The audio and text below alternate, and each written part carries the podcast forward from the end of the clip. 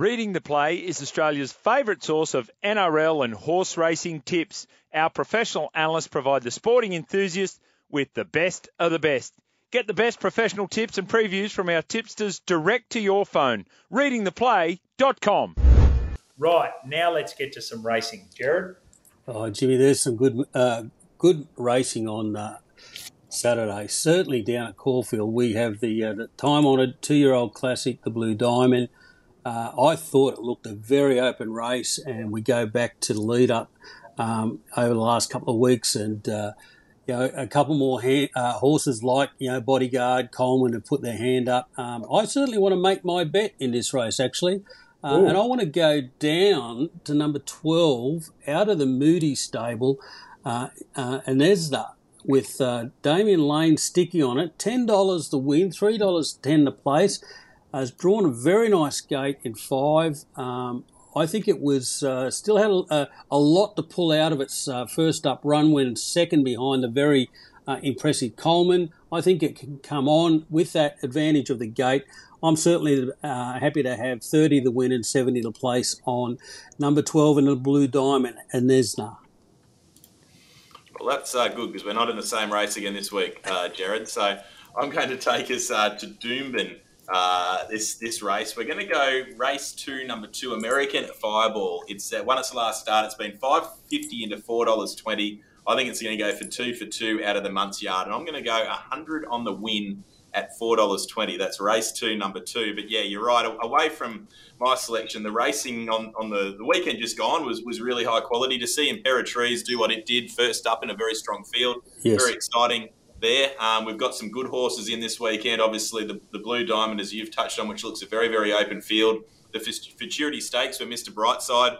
It's already been well supported, been a dollar fifty in already. We've taken one bet of twenty thousand, the dollar fifty as soon as the markets went up. So punters are excited to see it back.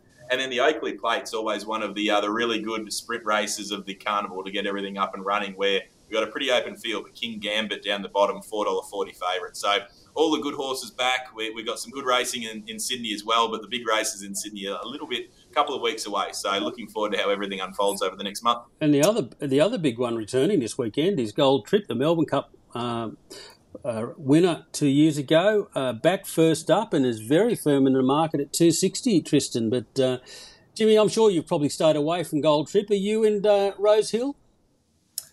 Uh, well, it's good that you and Tristan aren't in the same race this week, Gerard, but you and I are. So uh. here we go.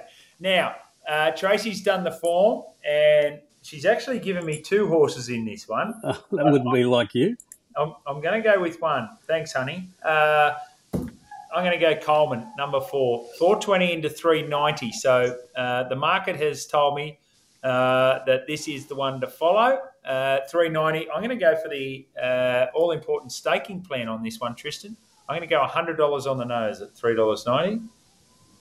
$100 on the nose at 390 so it's obviously undefeated had two good wins so far this this uh, campaign or this this uh, preparation so we've got um, Ben Melham in the saddle as well so yes it's going to be a high quality race so I'd, it'd be a miss for me not to ask: Is there a lunch bet between you two on this race? Well, um, great question. It's a Mr. really good question, Mr. Bookmaker. The uh, if we've got a three ninety favourite and a ten dollar runner, then it'd be a two to one stake, wouldn't it? If uh, if I win, I pick up two. If Jimmy wins, he picks up one. Well, that sounds very fair to me. whoever finishes in front of each other in the race. Now, here's the other way we could do it. Whoever earns the most money out of the race. But if we both finish with zero, there's no lunch bets paid out. Oh yeah, that's a good point. You could uh, have a uh, handicap of one, so Jimmy's got to win by more than one. One's placing. No, I'll go the two to one. That's fine. Right. Very blasé at this point. Uh, just for the record, just for the record, the the other horse that Tracy did the form on was number eight, High Octane. But I see it's on the drift, Tristan. So I'm going to stay away from that. But that I'm just putting that on the record. Okay. I'll, I would like to know if Gerard hadn't have uh, put his um, his selection in the same race as you, Jimmy, if it might have been a different staking plan. But I think there's a little bit of uh, there's a bit, a bit more favourite favourable if, if you take the uh, the short price favourite against the ten dollars shot. Very different staking plan if there was that, Gerard.